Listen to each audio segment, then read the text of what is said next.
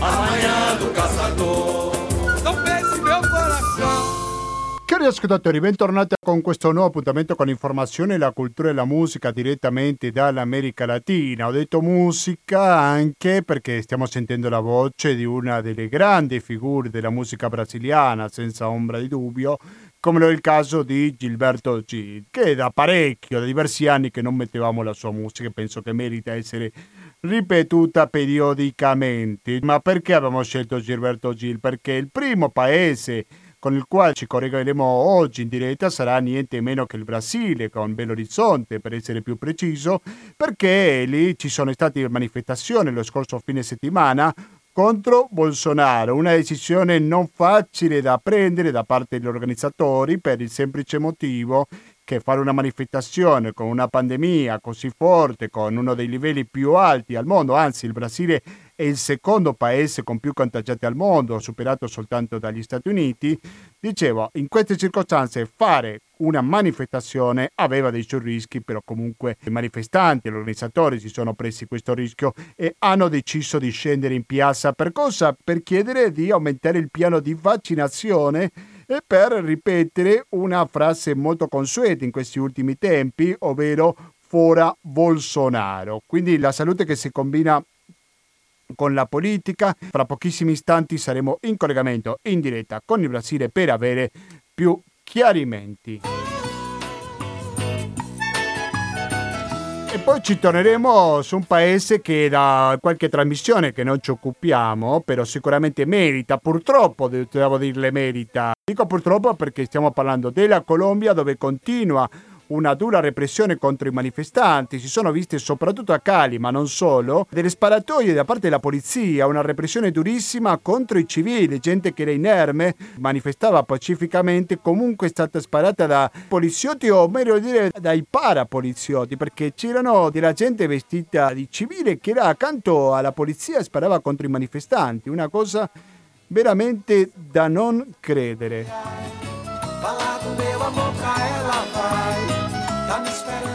Io ho detto che principalmente in Brasile, noi sempre qua latinoamericano dal dicembre 2005 che proviamo ad andare al focolare della questione, dove ci sono i problemi, proviamo a raccontarli in prima persona e così lo faremo attraverso un collegamento in diretta che fra poco avremo con la città colombiana.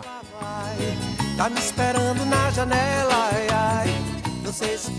E quindi prima ci concentreremo sulla città colombiana e poi proveremo a capire l'analisi un po' nazionale su tutto il territorio colombiano. Quindi ci sono molti ospiti, ci sono diversi argomenti, ma in nessun momento sentirete pubblicità perché abbiamo un conto corrente postale che è il 120 82 301 il RID bancario, il pago elettronico, il contributo con l'associazione Amici Radio Cooperativa sono i metodi alternativi per aiutare alla sopravvivenza di Radio Cooperativa. E la bella notizia che abbiamo da qualche giorno è che il prossimo 27 giugno ci sarà, torneranno il pranzi di Radio Cooperativa, quindi mi raccomando, eh, prenotatevi. latinoamericando-gmail.com ripeto latinoamericando-gmail.com è la mail per comunicarsi con il sottoscritto che potete ascoltarci in diretta il giovedì dalle 19.10 fino alle 20.10 e poi andiamo in replica il lunedì dalle ore 16.25 naturalmente sempre per un'ora Adesso sentiamo un altro brano musicale, sempre Gilberto Gir, e quando torniamo saremo in diretta, in collegamento con il Brasile.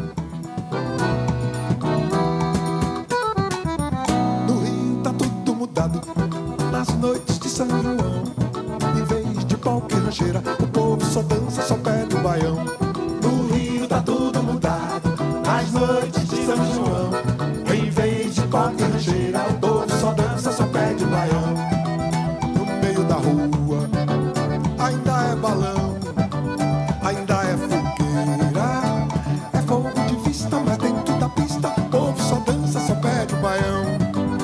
Danza da moda è il brano che abbiamo appena sentito di Gilberto G, la musica che ci accompagnerà oggi in questa trasmissione che si dedicherà fondamentalmente al Brasile prima e poi passeremo alla Colombia, però intanto come anticipavo In apertura il primo degli argomenti sarà il Brasile perché lo scorso fine settimana sono state manifestazioni molto imponenti, molto partecipate in tantissime città in Brasile, perché a volte uno dice eh, facciamo manifestazioni nelle città più importanti, no, invece queste manifestazioni sono state disseminate un po' per così dire in tutto il territorio brasiliano. Per avere più dettagli su questa manifestazione credo che è importante sentire la voce di qualcuno che adesso è partecipato come il caso di Alessandro Peregali. Alessandro Peregali, benvenuto per la prima volta al latinoamericano. Ci senti?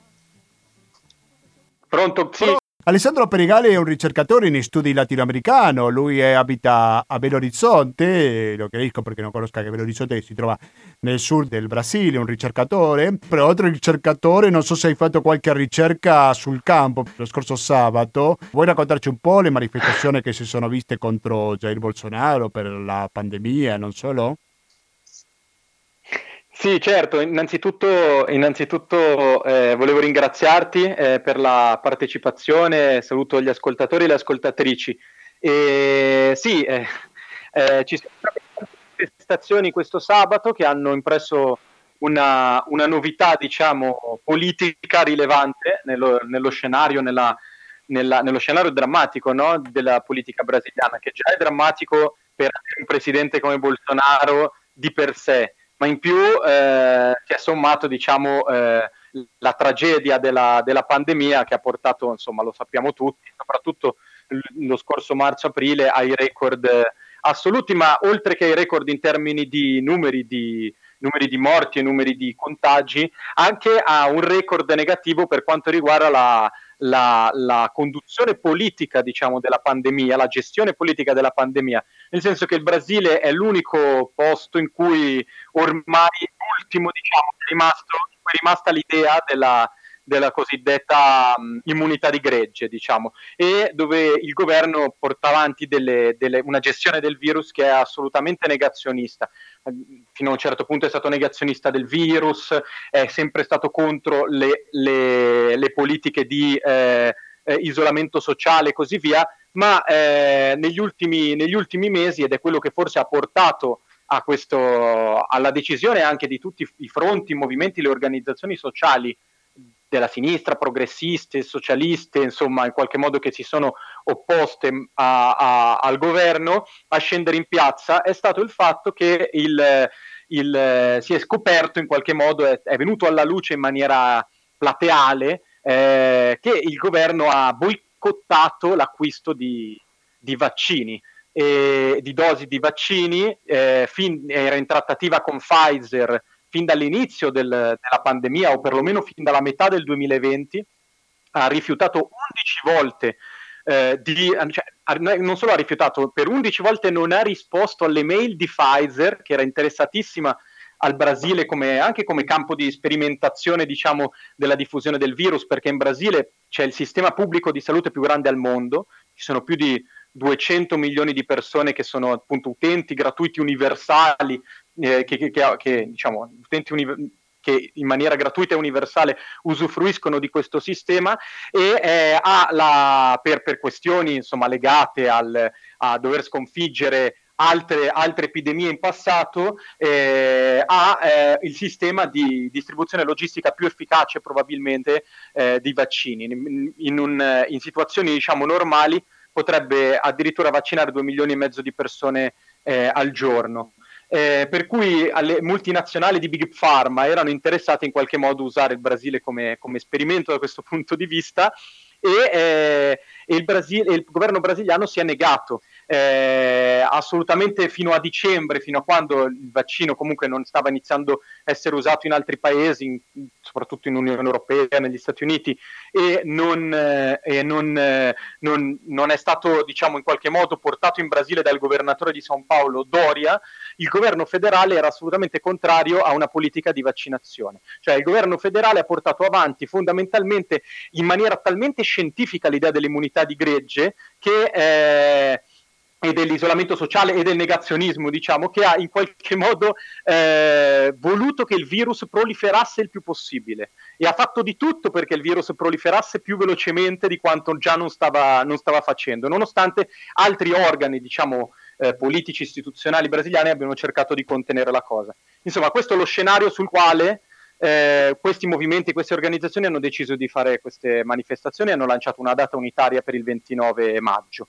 Eh, allora, molto chiaro. Allora, Alessandro, ti chiedo perché ci arriva un sms, secondo me un po' provocatorio, tu saprai come rispondere. Non è firmato, ce l'ha inviato al 345 189 1685 dice quindi il governo brasiliano non ha svenduto il suo popolo alla sperimentazione del Big Pharma lodevole come rispondiamo?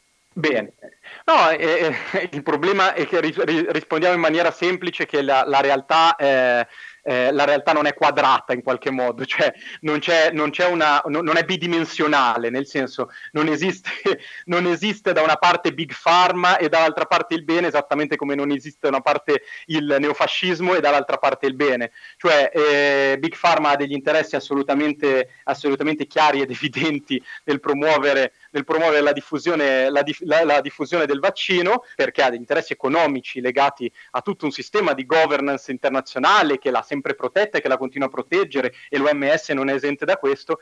Detto ciò, eh, voglio dire, sono le classiche due strategie che, sono, che, sem- che, che sembrano essere in contrapposizione l'una con l'altra, ma che in realtà sono più compatibili che altro, cioè voglio dire la destra economica e la destra politica necropolitica utilizzano in qualche modo strategie diverse, eh, ma eh, fondamentalmente perseguendo gli stessi fini dal mio punto di vista.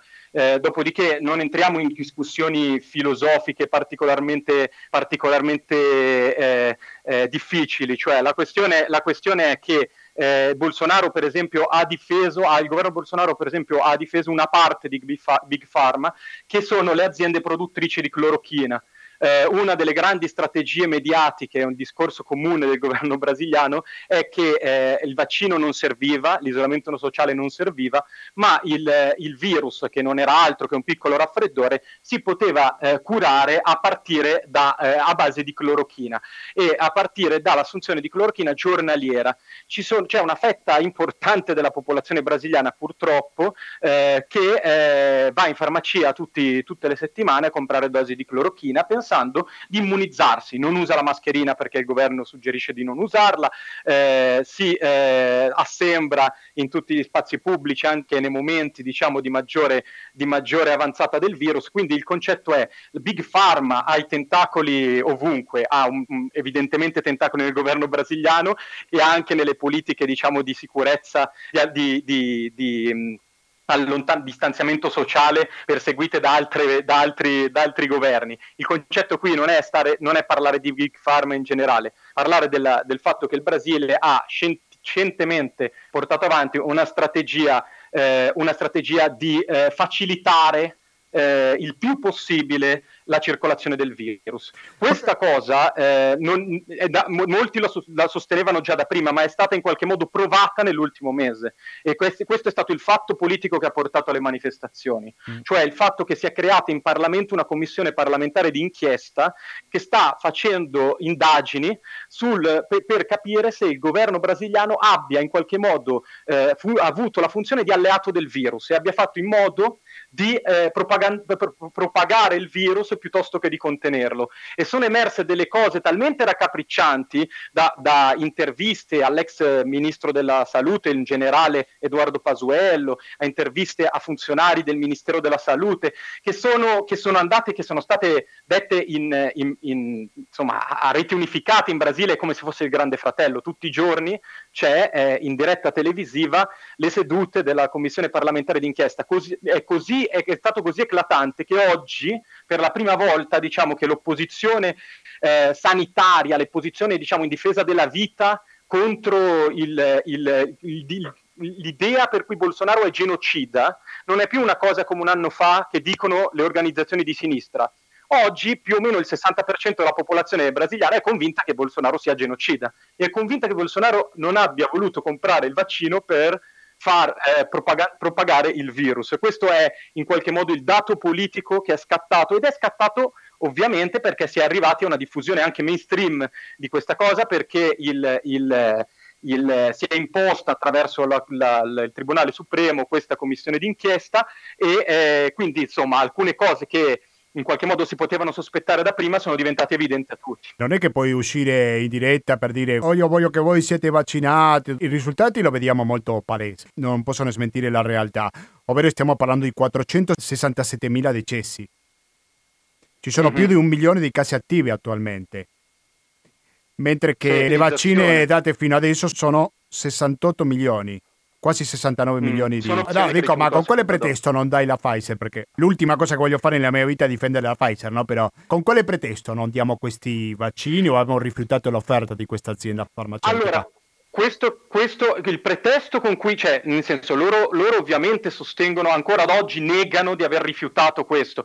Cioè, il- il- la, situazione, la situazione è spinosa, nel senso, il governo brasiliano non sta ammettendo che loro hanno rifiutato la strategia vaccinale, soprattutto perché da fine dicembre il governo brasiliano ha cambiato linea. Se prima era contrario al vaccino, utilizzando degli argomenti Novax eh, sulla pericolosità del vaccino, il fatto che non, che non fosse, che, soprattutto per quanto riguarda il vaccino cinese, che è quello che oggi ha più del 60% delle, delle dosi in Brasile sono state fatte dal da- distribuite attraverso il vaccino eh, di eh, Sinovac eh, di produzione cinese. E qui c'è tutto il tema del- della sinofobia del governo brasiliano. Ma il governo brasiliano non ha mai ammesso eh, diciamo, di avere boicottato l'arrivo, la, la, la compra, la compra di vaccini, semplicemente non ha le prove che sono state portate alla commissione parlamentare d'inchiesta è che sono state mandate 11 mail eh, da parte di Pfizer e sono stati fatti 5 contatti diretti da parte di Pfizer a funzionari del governo del ministro della salute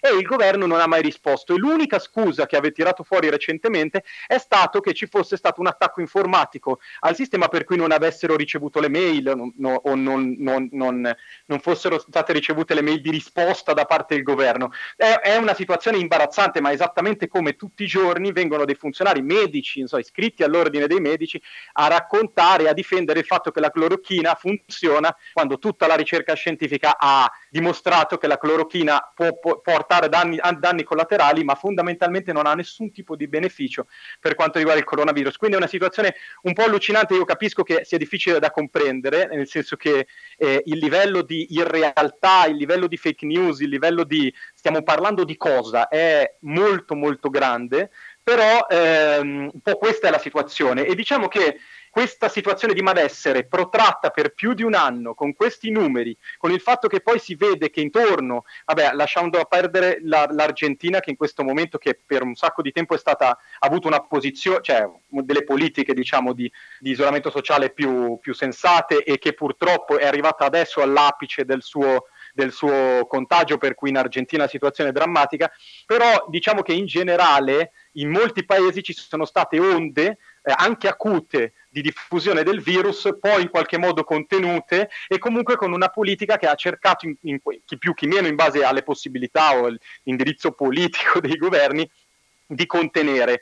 Eh, in Brasile non stata, non ci sono mai stati picchi, cioè c'è stata un'unica grande onda che è aumentata e aumentata, c'è stato un lieve, un lieve abbassamento intorno a ottobre-novembre, poi è aumentata di nuovo fino a, a livelli clamorosi a marzo-aprile e poi si è fondamentalmente stabilizzata su livelli molto alti. Oggi ancora muoiono in media 1800-1900 persone eh, tutti i giorni, ma, ma è da molti mesi che no, sono numeri spaventosi. Numeri. Alessandro Pregali, prima di salutarci, tu hai partecipato a manifestazioni, vorrei chiederti qualche racconto di cosa hai vissuto, cosa hai visto con i tuoi occhi, ecco.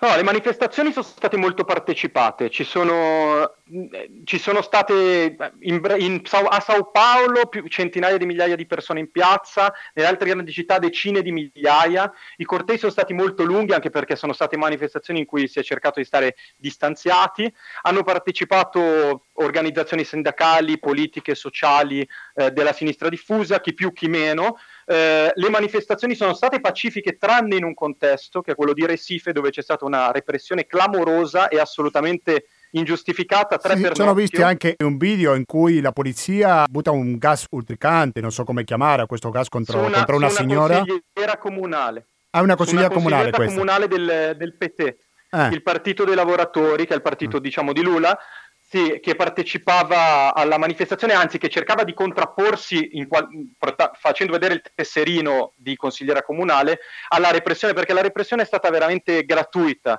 senza nessun tipo neanche di una provo- cioè, perché poi a me non piace dire che ci sono provocazioni, perché non è vero, cioè la, pres- la, repressione è sempre una scelta politica, però in questo caso non c'era nemmeno, diciamo, la scusa. Eh, la, la, la, repressione è stata assolutamente a senso unico, tre persone hanno perso un occhio, molti arresti, caccia all'uomo nel quartiere del centro di Recife, si, ma e soprattutto eh, la, la, repressione non è stata ordinata dal governatore di Pernambuco, che è lo stato di Recife, che è del Partito Socialista Brasiliano, un partito di centro-sinistra, che eh, dopo ha rimosso il, eh, il, il, il, commissario della polizia che è stato in qualche modo eh, che ha, che, ha, ordinato la, la repressione. Beh, non è un dato minore se teniamo in conto che il Brasile è uno Stato federale, prego. Esatto, sì, ma, la, la, la, poli, la, polizia è statale, quindi era di Pernambuco, però eh, il problema è che il bolsonarismo ha un grandissimo seguito nelle polizie statali, eh, in generale e nei bassi ranghi dell'esercito. Questa è la cosa che più ha preoccupato della repressione di Recife, è stata proprio questa iniziativa autonoma della polizia bolsonarista, nonostante il governo non avesse chiesto la repressione. Questo è stato molto preoccupante. In tutti gli altri scenari la manifestazione è stata pacifica, è stata di massa, ha, ha, ha dato molta diciamo, eh, ottimismo, in qualche modo speranza a un, una sinistra diffusa brasiliana che fino ad ora era veramente, era veramente passiva e, insomma, eh, e aveva perso un po' l'iniziativa, anche perché la sinistra andava avanti con un discorso di isolamento sociale e, e invece per strada c'erano fondamentalmente solo bolsonaristi. Questo rapporto di forze si è invertito, nonostante, no, a, a parte i sondaggi che danno Bolsonaro in qualche modo in caduta,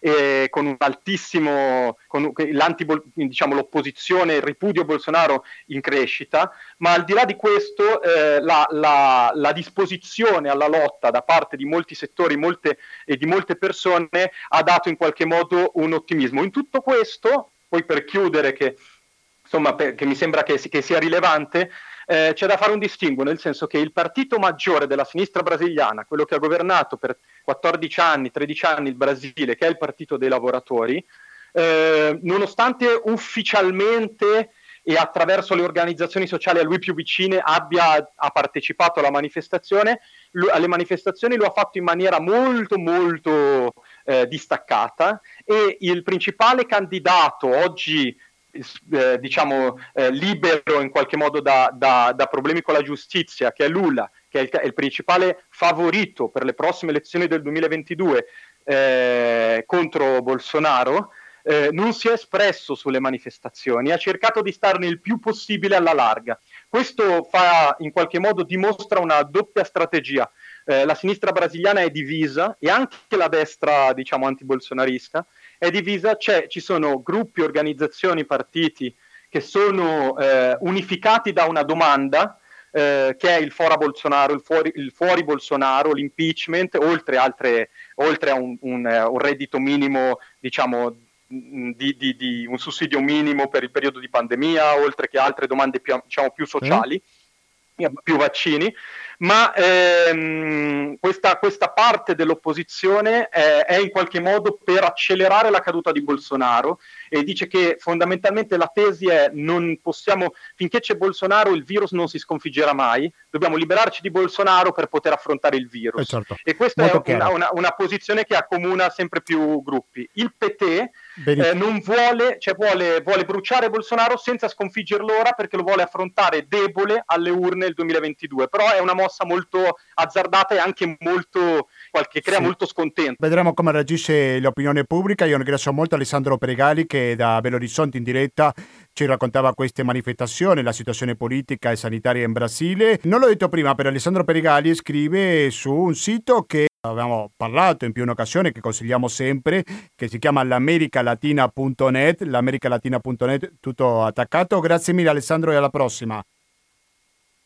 Grazie, grazie a voi. Un saluto, rimanete all'ascolto della cooperativa perché fra pochissimo saremo in collegamento, ma non più con il Brasile, ma lo faremo con Cali, ovvero l'epicentro della crisi colombiana e questa dura repressione da parte del governo di Duque. A fra poco.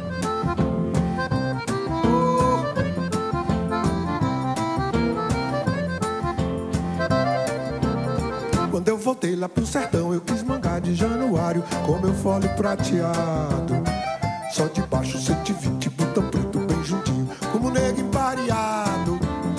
Mas antes de fazer bonito, de passagem por granito, foram logo me dizendo.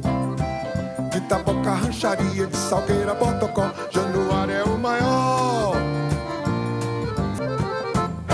781 è la trasmissione che state sentendo oggi di Latinoamericano. Andiamo in onda in diretta ogni giovedì dalle ore 19.10 per un'ora, perché in questo momento sono le 19.50, poi in replica il lunedì alle ore 16.25 in questa trasmissione che si occupa dell'America Latina. Prima siamo stati comunicati in diretta con il sud del Brasile. Prima stavamo parlando della repressione a Recife in Brasile, adesso parliamo della repressione in Colombia. Se c'è una città, un luogo, un posto dove di più si vede questa manifestazione, più durezza ha, è sicuramente la città di Cali, una delle città più importanti della Colombia. In questo momento siamo in collegamento con Emanuel Girardo Betancourt. Emanuel Girardo Betancourt, buenas tardes para ti y bienvenido a Radio Cooperativa.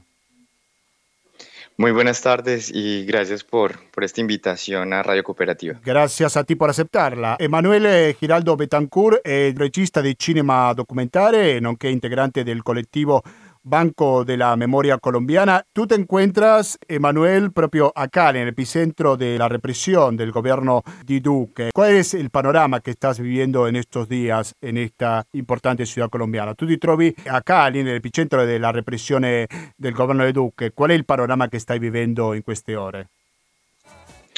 Bueno, hemos eh, vivido un, como una transición Stiamo de los una procesos más fuertes dei y- più forti. Eh, tenido sobre todo en los puntos de resistencia y eh, diversi punti di resistenza. como dos reacciones diferentes. Abbiamo Por avuto lado, due eh, reazioni diverse. una Da una parte- internacionales y que eso de alguna manera il respalde movimento eh, internazionale demandas e che da una parte di questo sostiene. Perdóname, pero la, la comunicación no es óptima, eh, Manuel. Si puedes repetir la última frase, que por un lado tienen el apoyo internacional, me decías. Sí, por un lado Quindi- tenemos el apoyo de varios organismos Quindi internacionales da una parte abbiamo il sostegno da parte di molti organismi internazionali y por la otra tenemos eh, un- una reacción aún más perversa y fuerte del gobierno nacional. e dall'altra parte abbiamo sempre una reazione ancora più forte al governo nazionale. Por ejemplo, el, el día eh, 28 de mayo, Ad esempio, un- il una 28 di semana, maggio, una settimana fa soltanto, eh, se fueron asesinadas 13 personas. sono state uccise 13 persone Y ese día ya no tuvimos, por ejemplo, reacciones con gas lacrimógeno, e sino quel solo giorno disparos. non abbiamo avuto gas lacrimogeni dopo questi omicidi.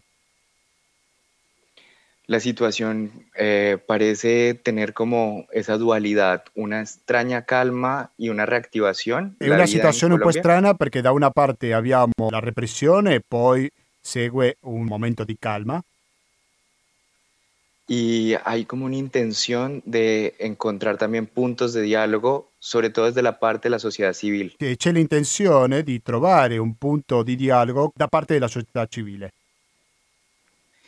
Eh, para que tengamos un marco general de lo que ha sido hasta ahora, eh, como todos los accionar del Estado, Per darci un'idea di quello che sta facendo lo Stato oggi, ajá, les daré cifras que van desde el 28 de abril hasta el 31 de mayo. darò le cifre che vanno dal 28 di aprile, quando sono iniziate le proteste, fino al 30 maggio. 31, Estas son 31 cifras maggio. Dadas, sí, estas son cifras dadas por Indepax y Temblores, Quindi sono ambas cifre date organizaciones sociales. Sono due organizzazioni sociali, In The Paz e Temblores. Di Temblore che lo ricordo è stato molto attiva in queste settimane. Dime. Mira, tenemos 1.248 víctimas de violencia física. 1248 vittime di violenza fisica. Quindi quando parliamo di vittime parliamo di feriti, non necessariamente morti. Stiamo parlando di heridos, non muertos. Eh, tenemos 71 víctimas de violencia homicida Abbiamo, en el marco del paro. abbiamo 71 vittime di violenza omicida durante lo sciopero. 1.649 detenciones arbitrarias en contra de manifestantes. 1649 fermi arbitrari contro i manifestanti. 705 intervenciones violentas a las protestas pacíficas. 705 interventi violenti contro le manifestazioni pacifiche. 65 víctimas de agresiones oculares. 75 vittime di aggressione agli occhi. 1008, eh, perdón, 180 casos de disparos de arma de fuego. 180 casi di spari con arma di fuoco. 75 víctimas de violencia sexual. 75 vittime di violenza sessuale. Como pueden ver, tenemos un marco Come- muy triste, muy Come doloroso. potete vedere abbiamo un- una situazione triste che fa molto male. Por otro lado, tenemos una situación interesante a nivel de la conciencia que está despertando en la población. Dall'altra parte abbiamo una situazione interessante dalla coscienza che si sta svegliando da parte della popolazione più giovane. Una de las universidades más reconocidas de Colombia, Con le una università più llamada riconosciute dalla Colombia, Universidad del Rosario, l'università, de gente pudiente, la Università di Rosario, che è l'università dove va la gente più agiata, hizo una encuesta Ha fatto un sondaggio. para- hacia- dirigida a jóvenes entre 18 y 32 años. verso giovani fra i 18 e i 32 anni. Y en esta encuesta podemos encontrar las siguientes cifras. In questi sondaggi possiamo trovare queste cifre. Las instituciones del orden público han tenido la peor, el peor porcentaje de desaprobación La- social en su historia. L'attuazione da parte della polizia ha avuto la peggior immagine. Policía, ejército y SMAT. La polizia, l'esercito e l'ESMAD, ricordiamo cos'è l'ESMAD, che polizia è? El, ESM- el SMAT es el escuadrón móvil eh, antidisturbios. È la squadra mobile antidisturbo. Eh, en Colombia tenemos una policía especializada para atacar a manifestantes. Nell'ESMAD abbiamo una polizia specializzata in attaccare i manifestanti. Mira, según esta encuesta, el Segundo. 73% de las personas entre 18 y 32 años desaprueban la fuerza militar. Secondo questo sondaggio, il 73% dei ragazzi fra i 18 e i 32 anni disapprova l'intervento militare. El 87% de esos jóvenes dice desaprobar o deslegitimar a la policía. L'87% di questi giovani dice di delegittimare la polizia. El 91% de estos jóvenes dicen no creer en, la en el presidente. Il 91% di questi giovani dicono di non credere al presidente. El 93% de esos jóvenes no creen en el Congreso de la Il República. 93% non crede nel Parlamento della Repubblica. Por lo tanto, tenemos un gobierno Quindi no representa a los jóvenes. abbiamo un governo che non rappresenta i giovani. Emanuel, quisiera preguntarte por qué Cali es desde el principio el epicentro de esta protesta in Colombia. Perché Cali è sin dall'inizio, il 28 aprile, lo ricordiamo, l'epicentro di questa protesta. Creo que Cali con, en Cali conjugan, se conjugan muchos elementos geopolíticos Credo che, Cali, che Cali ci sono tanti elementi geopolitici ma anche culturali. Por Cali pasa la, la carretera más importante de Latinoamérica, que es la Panamericana. Per Cali passa l'autostrada più importante dell'America Latina che è la Panamericana. Somos la capital del departamento con dos de los municipios industriales más Quindi importantes. siamo capitale della regione con i due poli industriali più importanti Y tenemos el puerto más importante del Pacífico, e el abbiamo il puerto Buenaventura. porto più importante del Pacifico. En- además, Cali ha sido un, un nicho de movimientos sindicales, E estudiantiles quindi y è stato anche il focolare di tanti movimenti sindacali, studentili, Y desde los 80 en adelante hemos tenido una fuerte presencia del narcotráfico. e quindi dagli anni 80 in avanti abbiamo avuto una forte presenza del narcotraffico. I cartelli della droga cosa fanno? Stanno a guardare durante queste proteste? ¿Qué están haciendo? ¿Están simplemente mirando lo que pasa durante las protestas? ¿O aprovechan a hacer algo? o approfittano a fare buena qualcosa? pregunta porque creo que hay muchas, hay muchas aristas en ese tema. È Primero è una buona en un domanda perché credo che ci gobierno- sono tante caratteristiche su questo argomento. Dicen que eh, hay, hay muchos indicios que nos hacen creer que este es un gobierno de, de narcos y paramilitares Ci sono tanti indizi che ci fanno credere che questo è un governo di narcotrafficanti e paramilitari que tienen enlaces muy importantes con el cartel de Sinaloa. che hanno un forte contatto con il cartel di Sinaloa, in Messico, lo ricordiamo. Entonces, por una parte, creo que hay un interés importantísimo de despejar Cali porque es una vía obligatoria de la, de la, de la droga. Credo che liberare Cali è importante per liberare il commercio della droga. Eh, y además se dice que es muy probable que también todo este proceso corresponda a una desestabilización de la región del suroccidente colombiano. Si dice che questo processo contribuisce alla instabilità sud-ovest colombiano, permitiendo con la militarización asegurar las rutas del tráfico de, de drogas. permettendo con la militarizzazione assicurare il traffico di droga. Io ringrazio veramente molto Emanuele Giraldo Betancourt, lo ricordo, regista di cinema documentario, integrante del collettivo Banca de la Memoria Colombiana. Te agradezco muchísimo, Emanuel. Quizás otro día podamos hablar con más calma a propósito di questo conflitto e anche del Banco della Memoria Colombiana. Soy muy curioso di sapere di lo che si tratta, sono molto curioso di sapere di cosa si tratta questo Banco della Memoria. Muchas gracias y a la próxima, Emanuel. Un abrazo. Grazie mille. Bueno, un abrazo. Solo, so- solo, solo agregaré decir que hoy necesitamos más que nunca que la comunidad internacional observe los canales de comunicación alternativos y no se dejen solamente permear por la información de los medios oficialistas. Ecco, credo che è molto importante quello che ci ha detto Emanuele Girardo Betancourt. Oggi eh, noi chiediamo alla gente che guardi l'informazione alternativa e non si lasci guidare da quello che dicono i mezzi di informazione ufficiali. Muchas gracias y a la prossima, Manuel. Vale, hasta luego. Hasta luego, sentiamo qualche secondo di musica. Oggi, come vedrete, è una puntata molto intensa. Fra poco continueremo a parlare della Colombia, eh, ma più a livello nazionale. Oh, oh, oh. Que que Vou casar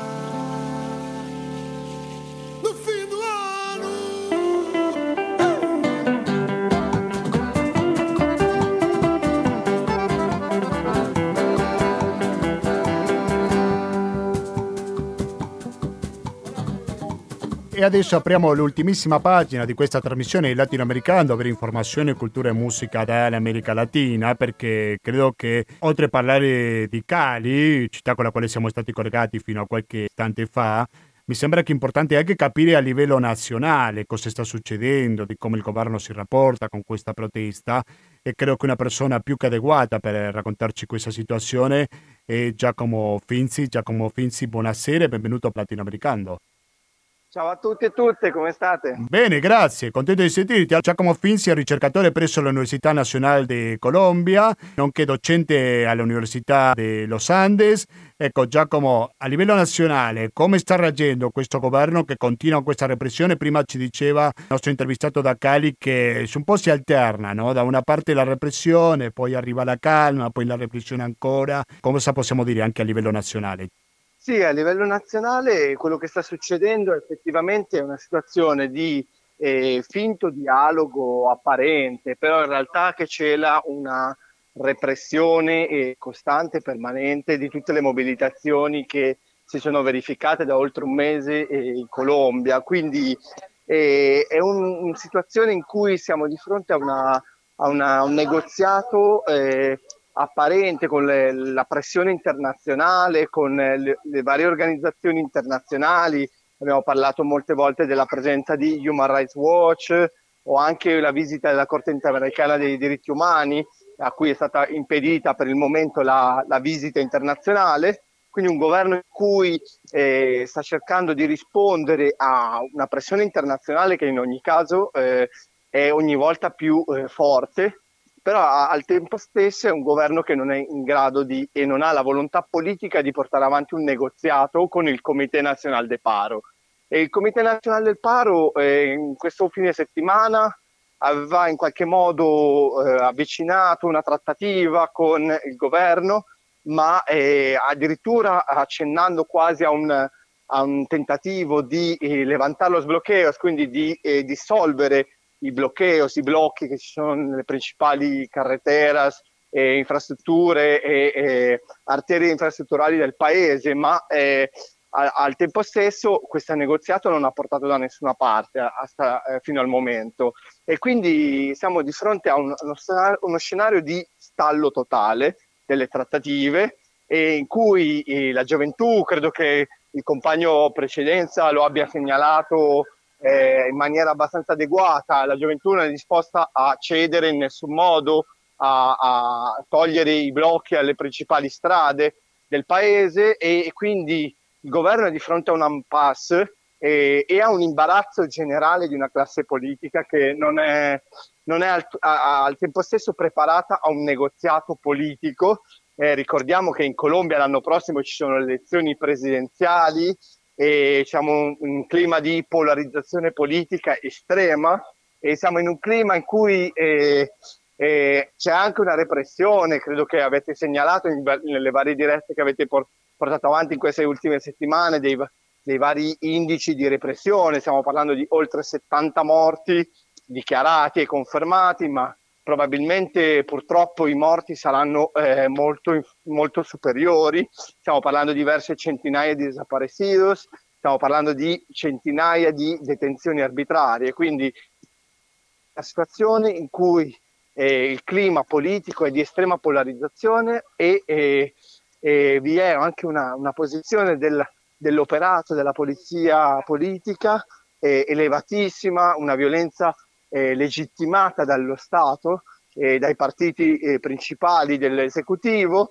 un governo ogni volta più debole purtroppo eh, e quindi ogni volta che dico purtroppo perché eh, ogni qualvolta il governo si presenti in una posizione più debole purtroppo è anche vero che eh, sarà più disposto a eh, portare avanti politiche più repressive ogni volta. Quindi eh, sicuramente... sicuramente... è un segno di debolezza la repressione a parte del governo di Duque. Ha parlato tanto anche con altri intervistatori e studenti, ma cosa succede con gli altri settori della società civile, ovvero i sindacati, ad esempio? Come reagiscono gli altri settori a queste proteste?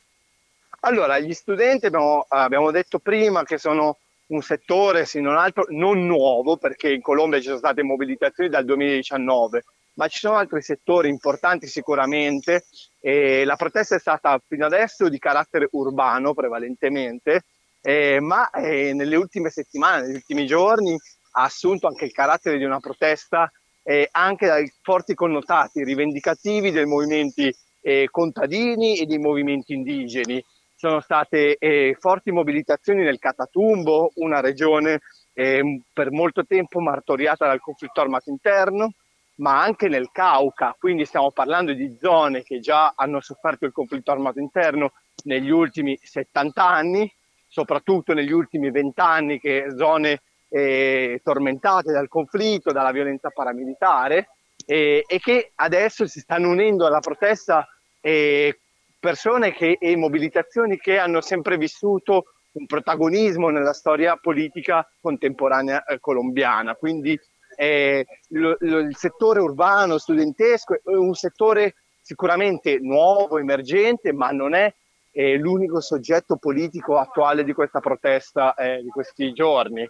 Quindi si unisce a un'insoddisfazione, a un'inconformità di altri soggetti, quali eh, appunto dicevo i i settori contadini, i settori indigeni, ma anche i settori delle centrali principali sindacali che eh, anche eh, non rappresentano buona parte del movimento eh, di questi giorni. Quindi anche questo è da dire, secondo me, che il Comité Nazionale de Paro non ha una rappresentatività eh, di tutta, la, ehm, di, tutta la, mobilitazione di questi giorni, sebbene sia eh, referente dei negoziati politici, al tempo stesso eh, non è referente della protesta e questo complica un poco la situazione anche per il governo. Con chi si siede a, dialogare qualora volessi il governo farlo?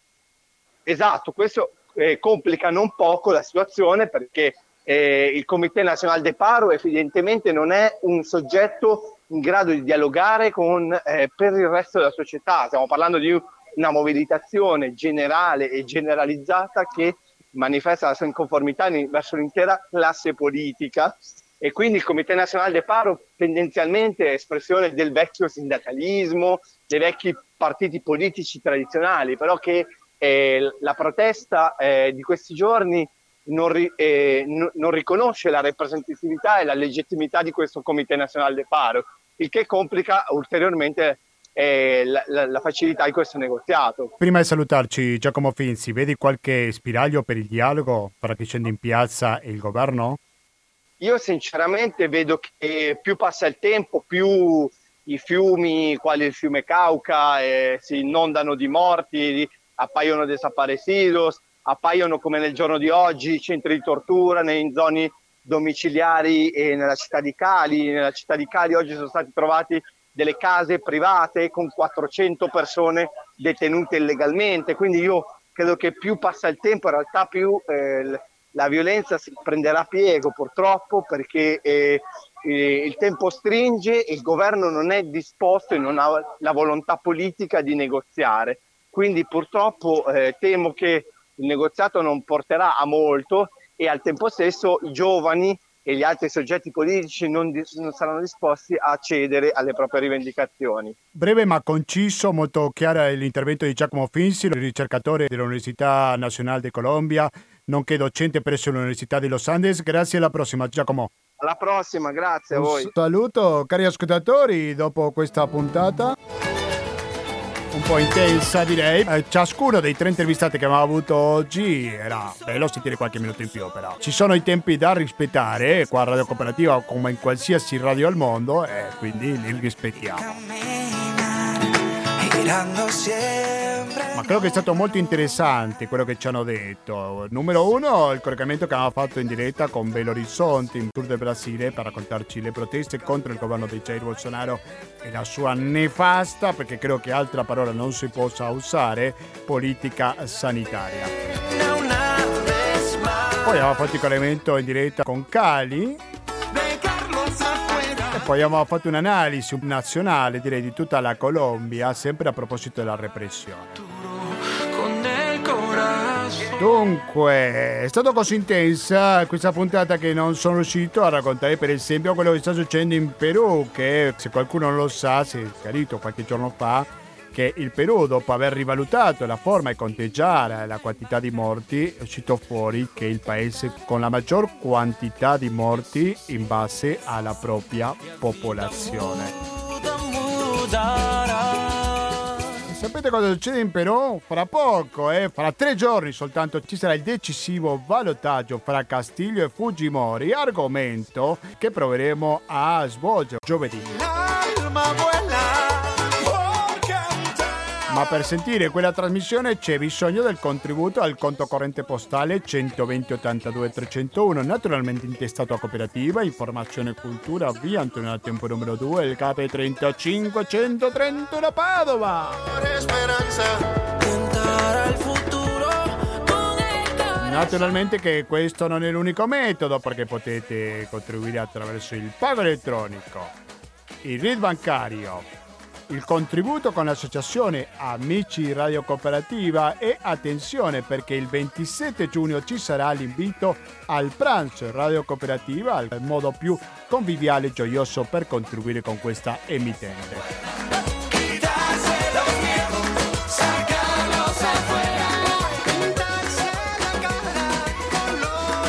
Stiamo concludendo con la puntata 781 di Latinoamericano che lo ricordo va in onda ogni giovedì in diretta dalle ore 19.10 e il lunedì in replica dalle ore 16.25. Scriveteci a latinoamericando-gmail.com Ripeto, latinoamericando-gmail.com Sono impaziente di sentire i vostri commenti e mettete mi piace alla pagina Facebook di Latinoamericano.